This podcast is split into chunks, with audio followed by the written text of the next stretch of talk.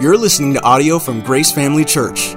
If you'd like to explore more resources or give to our ministry, please visit us at gracepsl.org. When we're not in the middle of an ongoing series, uh, it has been our custom at the beginning of the year to revisit a foundational teaching of Christianity. And in other words, go back to the basics. It just seems like it's a good time to do that. And we're going to do that over the next few weeks by taking a look at what is commonly known as the prod, uh, parable of the prodigal son. Um, the word parable is from the Greek word parabole. It means basically to throw alongside. And so a, a parable is a story or a, a metaphorical story thrown alongside a biblical truth to help us more fully understand um, that biblical truth. This parable of Jesus is one of 30 that he tells in the synoptic gospels Matthew, Mark, and Luke. Of course, there's no parables in John. And of the 30, this is one of the most prominent. I'd put it in the, the top three. But that's not the reason that we are, that I've chosen to study this parable over the next month. Um, I've chosen it because it so vividly reveals the gospel.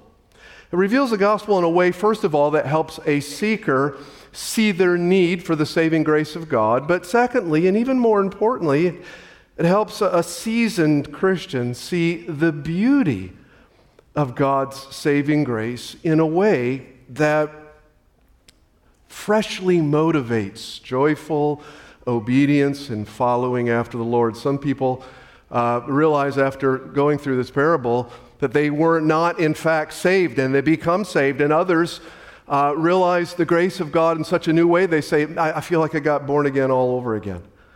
And uh, so we're going to spend the next few weeks doing that. The parable is about a father, of course, and two sons.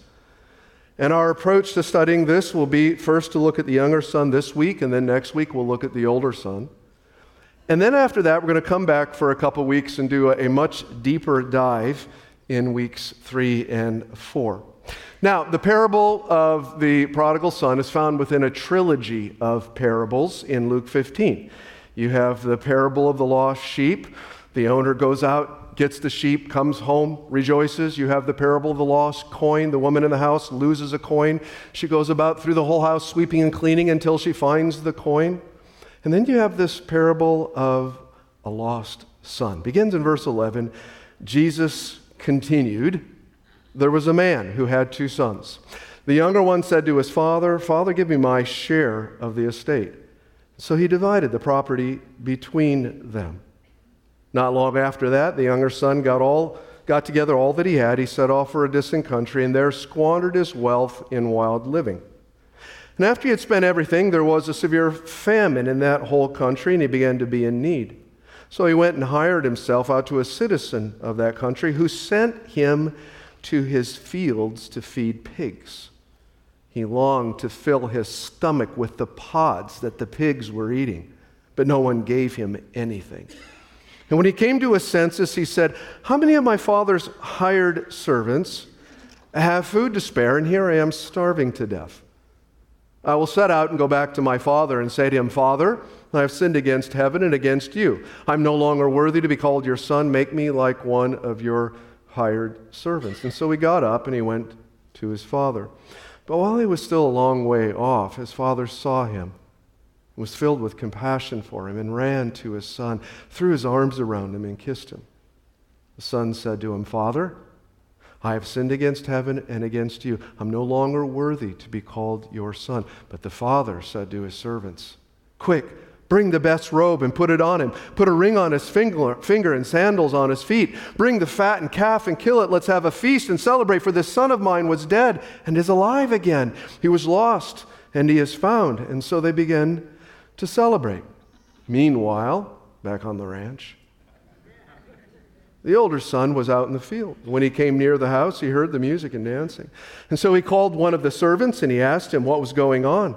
Your brother has come home, he replied, and your father has killed the fattened calf because he has him back safe and sound. The older brother became angry and refused to go in. And so his father went out and pleaded with him. But he answered his father, Look, all these years I have been slaving for you and never disobeyed your orders. Yet you never gave me a young goat so I could celebrate with my friends. But when this son of yours, who has squandered your property with prostitutes, comes home, you kill the fattened calf for him. My son, the father said, You are always with me, and everything I have is yours. But we had to celebrate and be glad because this brother of yours was dead and is alive again. He was lost and is found. What a beautiful passage. Mm.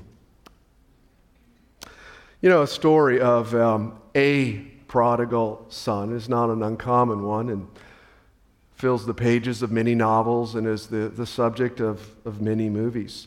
And in a family, it is not unusual for the oldest sibling to be the responsible one, the one who obeys and all the rules and seeks out parental approval, wants to please his parents. It's also not unusual for the younger sibling to be the rebellious one, the free spirit who, instead of seeking a parent's approval, goes out to get the approval of their peers, and it usually ends in disaster.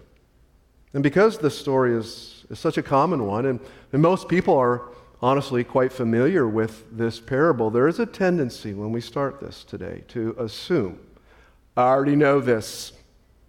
Been there, done that. But as is the case with all of Scripture, there is always another layer of the story that you have yet to see. You know, studying the Bible is like peeling back an onion. You think you've got it all, and yet there is uh, another layer. And when we carefully and prayerfully consider a passage of Scripture, even a well known one like this, there's there's that moment when we say to you, when you say to yourself, and you know this has happened before, I never saw that before. And it's in those moments of realization um, where our understanding of God is deepened and our relationship is deepened with Him in a way that produces a, an increased joy and, and a renewed love for God. And we need that, don't we? We are in constant need of renewal in our lives. Now, the first thing we have to settle is the title. Uh, the title of this parable. And this, you know, the parable is almost always explained in a way that focuses on the departure and the return of the younger son, otherwise known as the prodigal, hence, parable of the prodigal son. It's not a good name, not for this parable. It comes from faulty interpretation. Let me, let me tell you why. If the main character of this parable was the younger son, then why include the older son at all? It would simply be enough, wouldn't it not, to say a, a, son rebelled against his father, left home, spent his inheritance, came to himself, returned home, repented, and was restored by the father. You don't need an older brother to tell that story. But this parable is not a parable about one son, it is a parable about two sons. And there is a reason, and that reason becomes clear when you consider the audience that Jesus was speaking to. And you discover that back in the beginning of Luke 15 and verse 1. Notice with me, if you will. Now, the tax collectors and sinners were all gathering around to hear him, Jesus. But the Pharisees, who were also there and teachers of the law, muttered under their breath, This man welcomes sinners and eats with them? Then Jesus told this parable. So, Jesus' audience, first of all, includes what? Two groups of people. You've got the tax collectors, the sinners, and then you have the Pharisees and the teachers of the law. So, the blatantly immoral of the day were called sinners, and the most egregious among them were the tax collectors. In contrast, on the other end of the moral spectrum were the Pharisees and the teachers of the law. So the sinners here were like the younger son in the parable because they had left the traditional, traditional religious values of their parents and their families. They had adopted a foreign, immoral lifestyle. They rejected God's law and they did whatever their flesh desired. The Pharisees, on the other hand, were like who? The older son in the parable because they held to the traditional uh, values of the family and the morality of their upbringing. They obeyed God's law. They prayed every day. They did good deeds. They worshiped on the Sabbath. They were good, moral people. So, What you have in this parable then is you have a father who represents God and two sons that represent, basically, represent the two groups of human beings on the earth today. Every human being will fall into one or the other of these two categories. You have the younger son representing the, the irreligious person, the immoral person, or the sinner. And then you have the older son representing the religious, or the moral person, or simply just the good person. And while the parable certainly applies to the sinners in Jesus' audience, it was not aimed at them. It was aimed at the good people, not the bad people. It was aimed at the Pharisees who believed that only religious, good, moral people like themselves deserved an audience with a man of the cloth like Jesus. And therefore, they were offended by Jesus' willingness to welcome sinners as much as he welcomed the Pharisees and the teachers of the law. And this is clear in the second half of verse 2. They said, This man welcomes sinners and eats with them? Now, notice, then Jesus told them this parable. Why? In order to correct their false belief about what God thinks about younger brothers, but also to correct their false belief about themselves. The parable Jesus first told them in response was the parable of the lost sheep, which is immediately followed by the parable of the lost coin. And both parables end with heaven rejoicing over even one sinner who repents. So both parables reveal God's love for the lost, for the immoral, for the irreligious person. To the contrary, the third parable of the trilogy reveals God's love not for the lost, immoral, irreligious, but rather for the lost, moral, religious person like the Pharisee. Jesus was not only trying to change the Pharisees' heart about lost sinners, Jesus was trying to get the Pharisees to see that they too, in fact, were lost and in need of God's mercy, even though they fastidiously kept God's law. In the parable, both of the sons are lost. Both of the sons are away from the Father. One runs, the other stays, but both are away and need to be reconciled to their Father. One comes to realize that, the younger son, the other does not. Why? Because of his sin? No, because of his goodness. He's blinded by his own goodness into not being able to see his need for the mercy and the grace of God. And that is who this parable is aimed at. Now, the parable has two acts. You got Act 1, it's about the lost younger son, and you got Act 2, that's about the lost older son. And um, to experience the impact of Act 2, you really have to take a, a, look at Act 1. That's what we're going to do for the rest of our time together this morning. Verse 11, Jesus continued. There was a man who had two sons. The younger one said to his father, Father, give me my share of the estate. So he, the father, divided the property between them. Now, the original listeners would have been deeply offended by the manner and the timing of the younger son's request of his father. Allow me to explain. In Jesus' day, when a father died, the oldest son received a double portion of what the, of the father's estate, and the rest of the sons divided the rest. So if a father had two sons, the oldest would receive what? Two thirds, and the younger son would receive one third. You're following. That's good. So what we have here is a son who is unwilling to wait for his father to die. In essence, the younger son was saying, Father, since you are taking so long to die, go ahead and give me what's mine, and I'll be on my way. Because what I'm really interested in is not you, but your wealth. Now, this would have been perceived in that culture as the worst possible sin that could ever be committed. This is why Jesus makes the parable this way.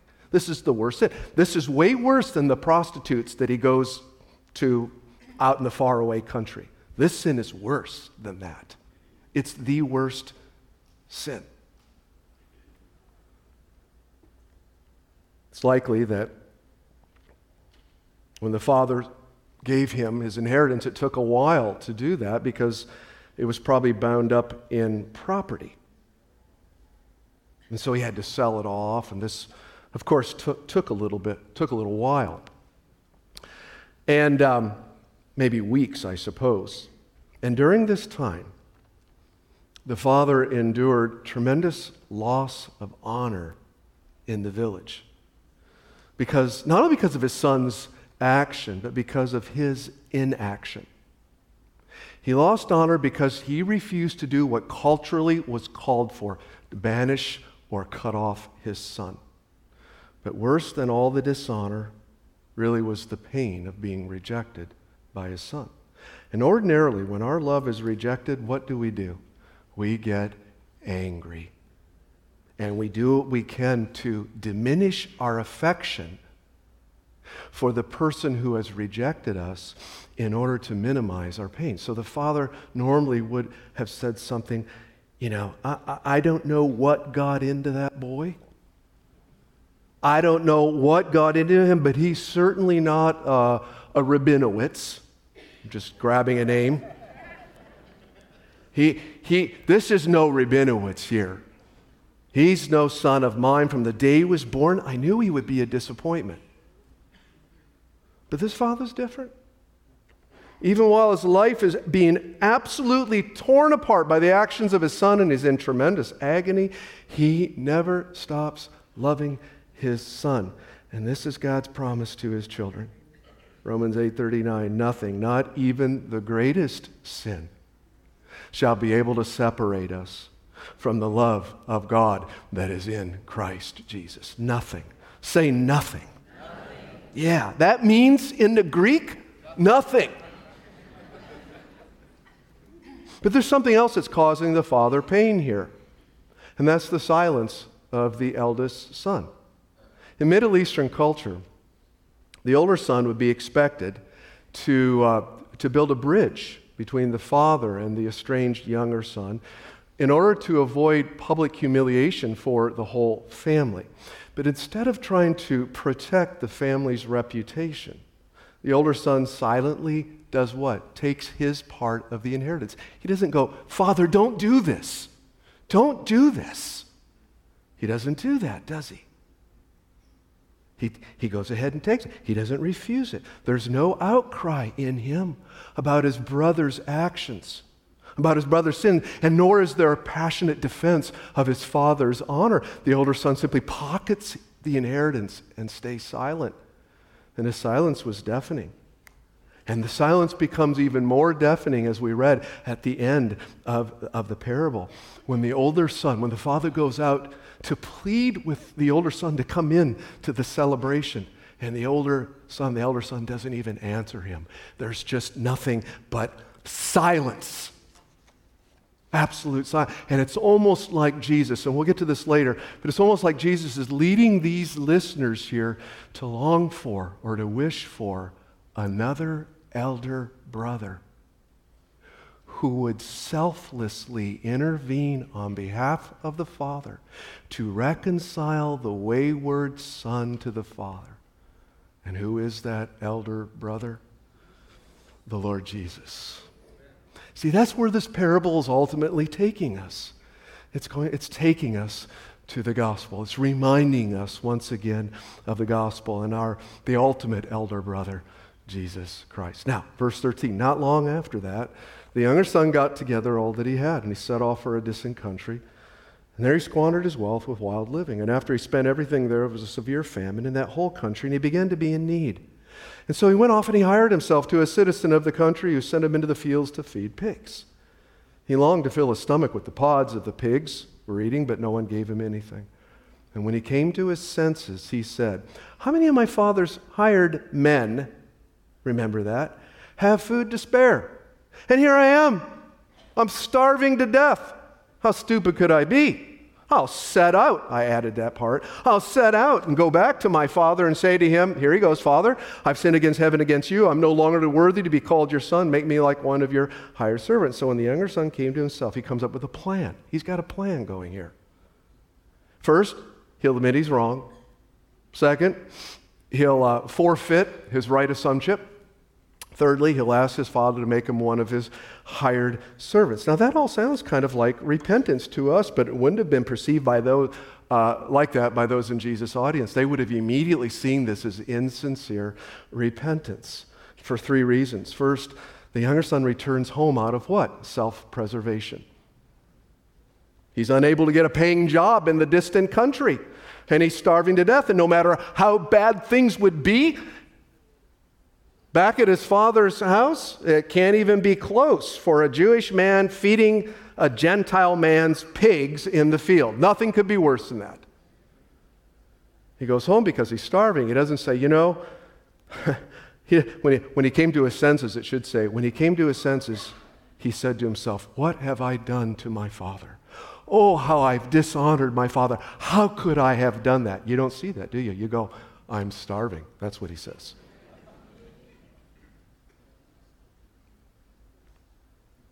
Second thing he does is he prepares an insincere confession.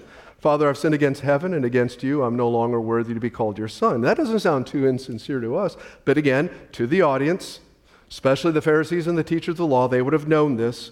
They would have recognized that as insincere immediately because the phrase he used, I've sinned against heaven or I've sinned against God and against you, was only used one time in all of the Old Testament, and that by Pharaoh when he insincerely repented in order to manipulate Moses to stop the plagues. So that phrase became something recognized with insincere repentance or an insincere confession. Now, the third reason is he negotiates the terms of his homegoing. He negotiates. He's not planning on repenting. You can read it. He's, he's planning on negotiating. Make me like one of your hired servants, he says. He's nego- that's negotiation right there, folks. That's like a person who, after falling into sin, goes, God, if you get me out of this, I swear I will do whatever you want. What's that? That's negotiation. That's not repentance. That's get me out of this mess. I promise I will change. That's not throwing yourself on God's mercy. That's, that's negotiating by making promises that are usually never kept. The son doesn't plan to throw himself on the father's mercy. He doesn't say, he's not thinking, do with me what you will. Instead, he says, do what I will. Make me a hired servant. Do what I want you to do. It's critical here, too, to see that he doesn't say, make me a servant. He says, make me a hired servant. If you read through that later on, you'll notice there, those two phrases are used. There's two different Greek words behind them. There's one that's a servant that doesn't get paid, that is on the ranch, so to speak. And then there is the hired servant, who is some kind of tradesman that lives in a nearby town that every day comes out under contract to work on the ranch and then goes back into the town. It's critical to see that. So, in essence, the younger son was saying to the father, Set me up with a paying job so I can live away from you.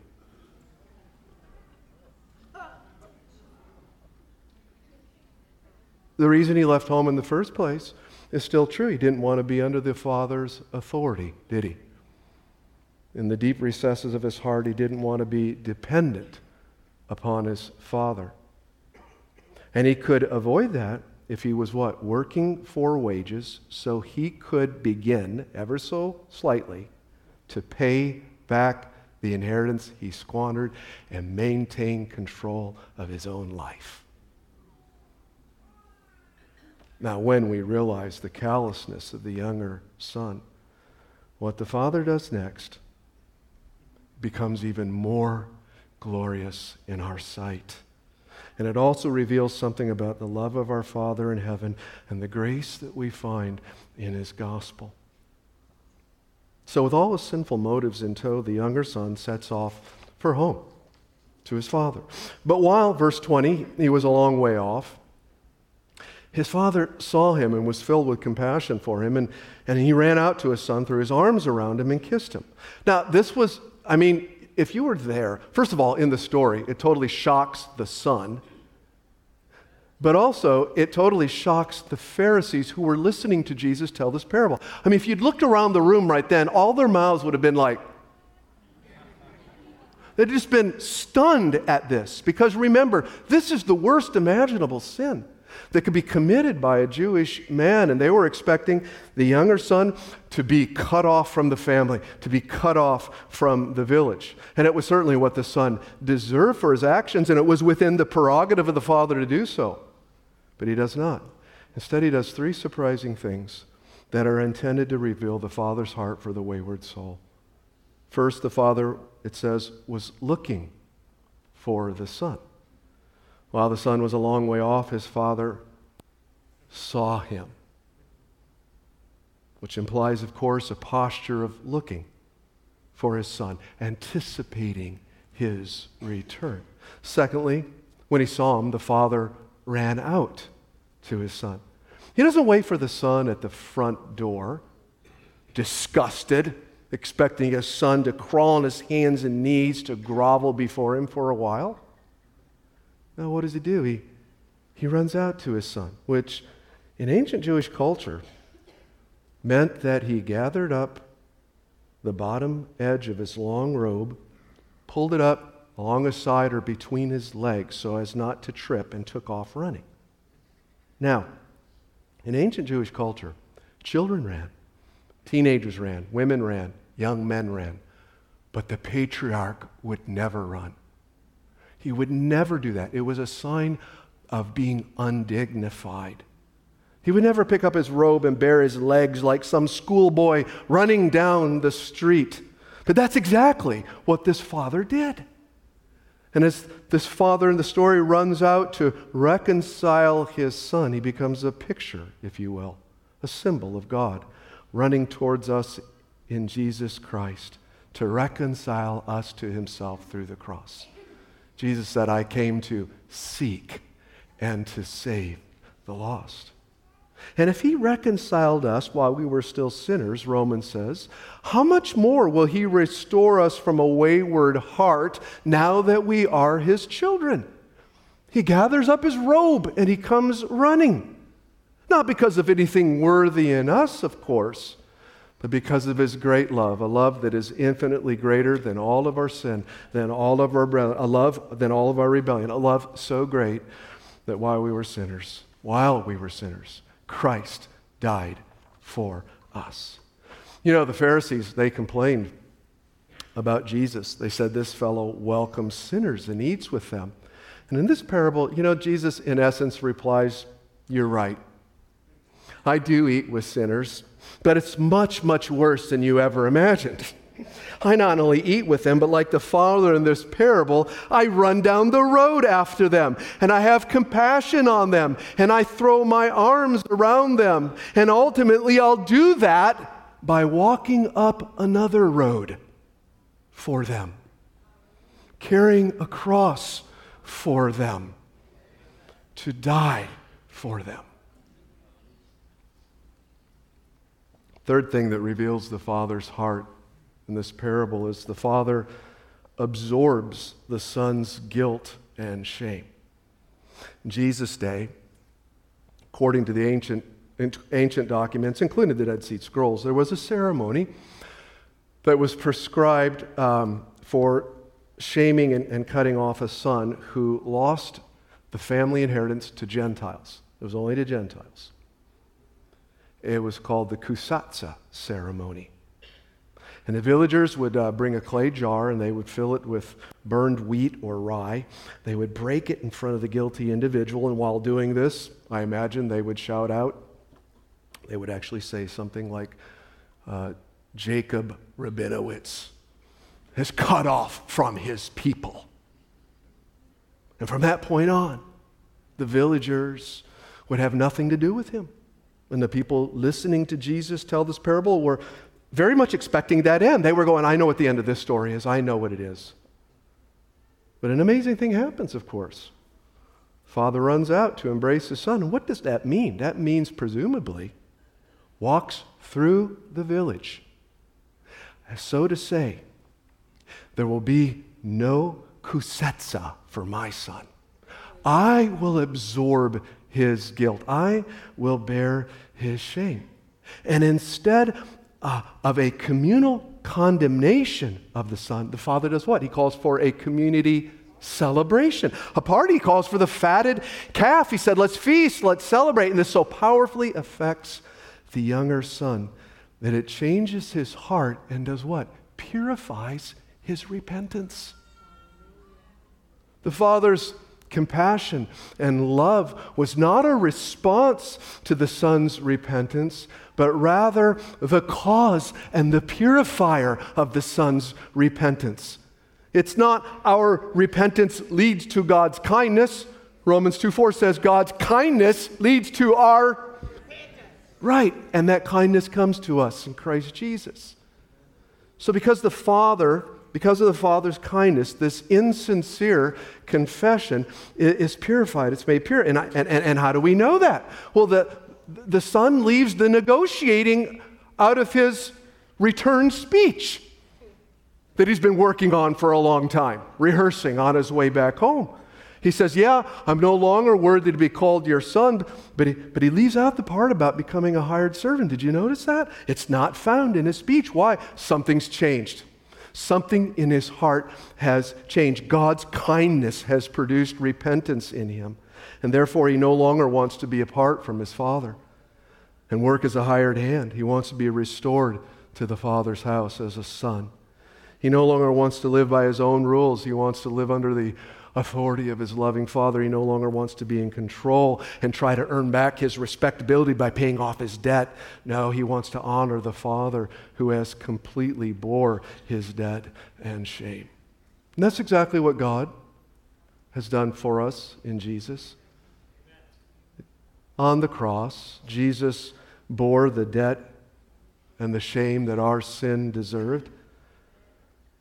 And whether younger son rebellion or older son rebellion, we all like are like sheep who have gone astray. Some of us more like the older son, some of us more like the younger son. But we all dishonored the Father. We all deserved to be cut off. Isaiah says, We like sheep have all gone astray. Each one of us has turned to our own way.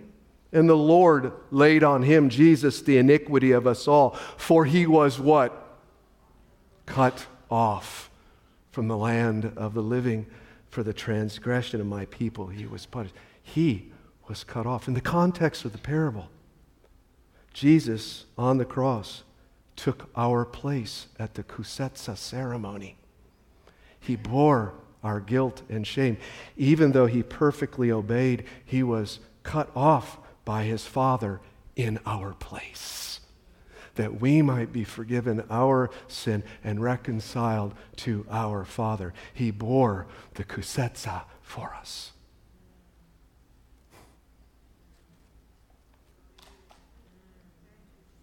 The father said to his servants, Quick, bring the best robe, put it on him, put a ring on his finger and sandals on his feet. Bring the fattened calf and kill it. Let's have a feast and celebrate, for this son of mine, notice, was dead and is alive again. He was lost and is found. And so they began to celebrate. Now, notice what the father does not say here. He doesn't say, This son of mine has come home. He didn't say that, does he? He said, The son of mine was what?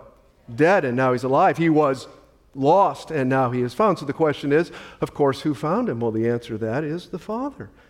He found his son while he was a long way off. He saw him, presumably outside of the village.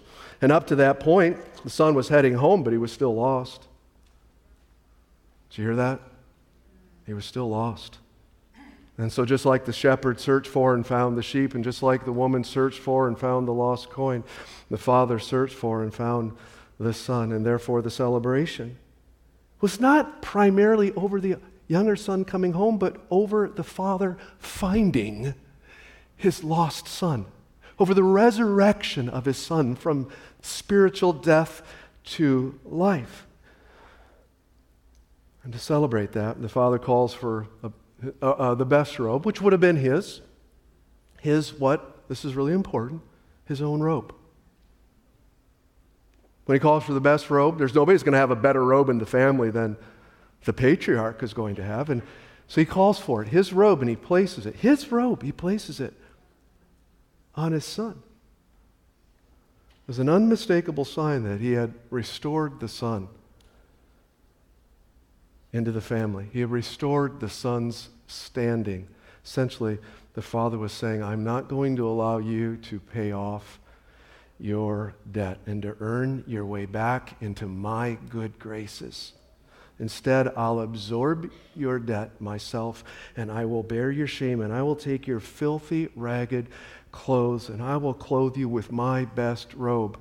I will take your righteousness that is like filthy rags, and I will clothe you instead with my very own righteousness. 2 Corinthians 5:21 For he God made him who knew no sin to be sin for us that we might be made what or become the righteousness of God in him that we might wear his robe. In addition, the Father also gave the Son a ring and sandals which were both similar in meaning to the robe. The ring was probably a family signet ring, it was a symbol of identity, and so it meant the son belonged. That he belonged in the father's house. Same with the sandals. Servants didn't wear sandals in those days. They went about barefooted. And so when the father calls for sandals and that to be brought out and to be placed on the son's feet, he was saying, For the third time. The robe was the first one.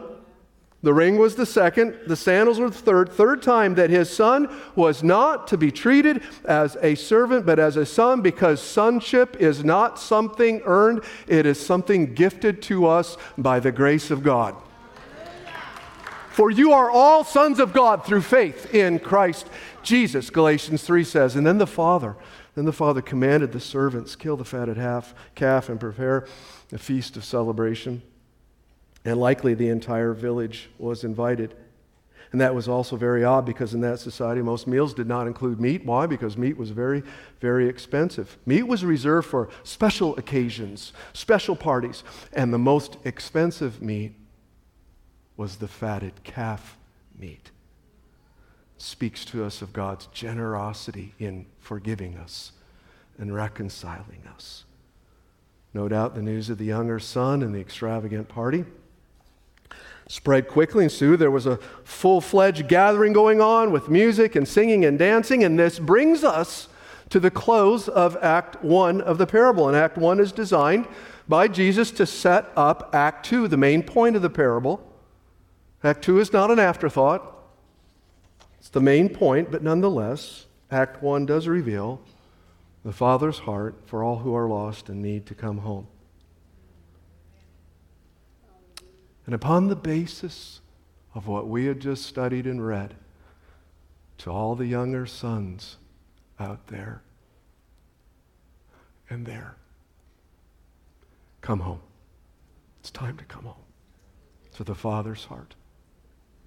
There is nothing that you have done or that you can do to alienate yourself from His love. His love is far greater than your sin so great that in spite of all of our rebellion, in spite of all of our insincere repentance, in spite of all of our lack of love, He first loved us by giving up His Son for us.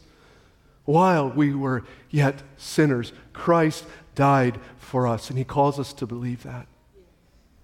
To believe that Jesus' sacrifice is sufficient for the forgiveness of any sin, to believe that his arms are wide open for you, to believe the Father wants nothing more right now than you to say in your heart, I'm going home today. I'm going home. It's been long enough, that distance between you and him.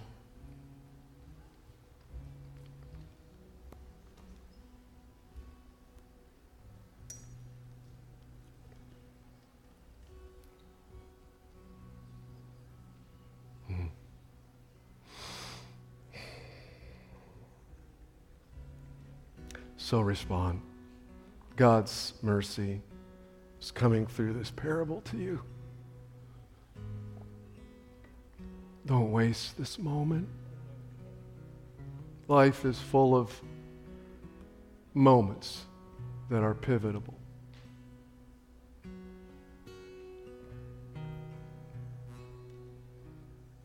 You don't know when another one will come along or whether you will again feel inclined confess your sin to God and receive full forgiveness. May have been away for many, many years.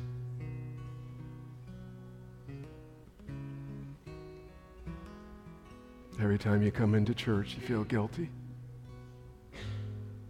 So guilty you want to stay away. But you're here today. You're here. And you think that is by your choice? You're listening today. Because God's speaking to you through the Word, by the Spirit. Don't waste the moment.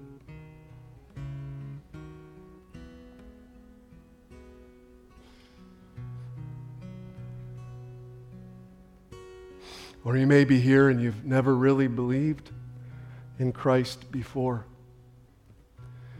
You've, you've really never crossed the line. You've never really, by faith, said, I believe that Jesus died for me, for me, for my sins. He took my place. He took my kusetsa ceremony. He was cut off for me that I would have life, that I would be reconciled to the Father. Today's that day. It's the day to come home. It's the day to start a new life, both together.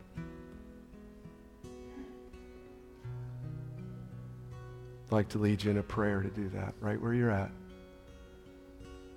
You can do business with God. From our hearts, as much as possible. Let's say it together. Let's confess it together. I believe that Jesus Christ died on the cross for my sin. My sin. He took my place so I could have his robe, so I could be forgiven, so I would not be cut off, so I'd be reconciled to the Father by freely by his grace.